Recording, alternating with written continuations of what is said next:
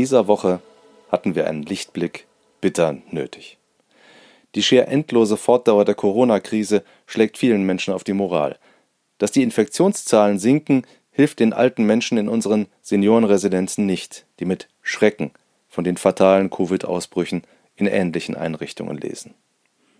Der verlängerte Lockdown vertieft die Krise des Handels, der Gastronomie, der Hotellerie, der Kinos, freien Kultureinrichtungen, der Fitnessstudios, der Gärtnereien, vieler Soloselbstständiger. Über allem hängt das Damoklesschwert, dass die neue, noch ansteckendere Corona-Variante die Lage verschärfen könnte. Und bei den Impfungen kommen wir nur sehr langsam voran.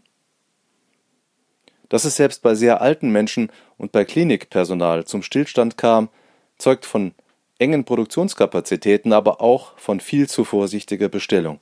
Das muss schnellstmöglich korrigiert werden. Der Lichtblick dieser Woche kam von Westen her. Donald Trump ist, wie man so schön sagt, vorerst Geschichte.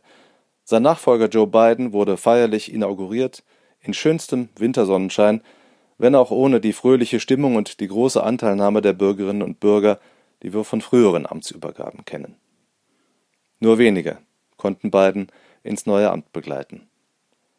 Der Würde der Zeremonie tat das keinen Abbruch. Der vielleicht anrührendste Moment war der Auftritt der erst 22-jährigen Dichterin Amanda Gorman. Wenn Dichtung so etwas wie die Essenz eines Moments treffen kann, dann ist Gorman genau das gelungen. Es gibt immer Licht, wenn wir mutig genug sind, es zu sehen, mutig genug sind, es zu sein, lautet einer ihrer starken Sätze. Sie gab der Hoffnung auf Versöhnung, aber auch auf mehr Gerechtigkeit eine Stimme. Gormans Verse waren überschrieben mit Der Hügel, den wir erklimmen. Man wünscht der tief zerrissenen amerikanischen Nation dass sie den Aufstieg gemeinsam schafft. Trump wird dabei keine Hilfe sein. Der Abgewählte, der nicht den Anstand besaß, an der Inaugurationsfeier teilzunehmen, wird dazu keinen Beitrag leisten. Biden aber setzte umgehend Zeichen, dass nun eine neue Zeit angebrochen ist.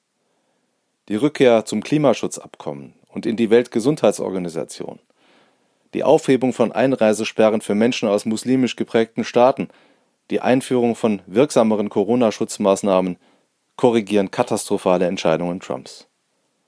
Weitere Weichenstellungen werden folgen. In der Eindeutigkeit dieses Kurswechsels liegt etwas Haltgebendes. Biden zeigt Amerikas Bürgern und Amerikas Verbündeten, was sie von ihm zu erwarten haben. Die Unberechenbarkeit von Gottes eigenem Land weicht einer Rückkehr zur Verbindlichkeit. Es gibt in Zeiten tiefer Irritation kaum etwas Wichtigeres. Es wäre unfair, dieselbe Eindeutigkeit von unseren Regierungen in Bund und Ländern zu erwarten, die bis zur Halskrause im politischen Alltag stecken. Der Machtwechsel, den Amerika gerade erlebt, ist ein Moment der Gnade. Selten sind die Handlungsspielräume größer. Aber ein ganzes Stück mehr Verbindlichkeit wäre bei uns dringend wünschenswert. Und weniger Prinzipienreiterei auch. Ein wirklich ärgerliches Beispiel für unsinnige Kleinstaaterei geben mehrere Bundesländer bei der Corona-Abwehr an den Schulen. Da wird unter Schmerzen beschlossen, dass unsere Kinder bundesweit bis Mitte Februar nicht in der Schule unterrichtet werden sollen. Jeder weiß, dass es dem Ziel dient, die Zahl der Kontakte weiter zu reduzieren.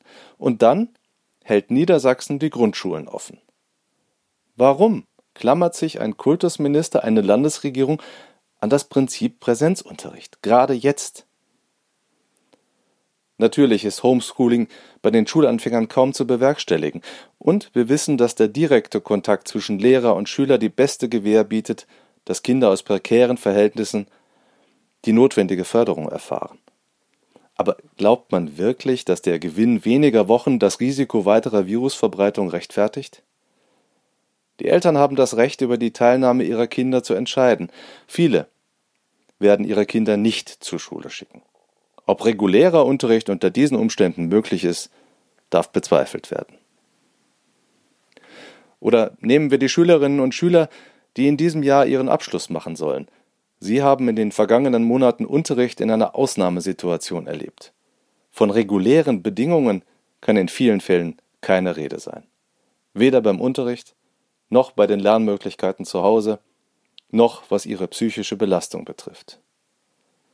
Und dennoch fordert deutsche Kultuspolitik von diesen jungen Menschen, dass sie auf dem Höhepunkt der zweiten Corona-Welle zum Präsenzunterricht erscheinen und ganz normale Prüfungen ablegen.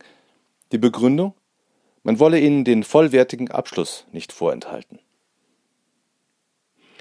Nicht zum ersten Mal entsteht der Eindruck, dass Empathie, die Fähigkeit, sich in die jungen Menschen hineinzudenken, nicht zum Stellenprofil in den Kultusbehörden und bei ihrem politischen Führungspersonal gehört.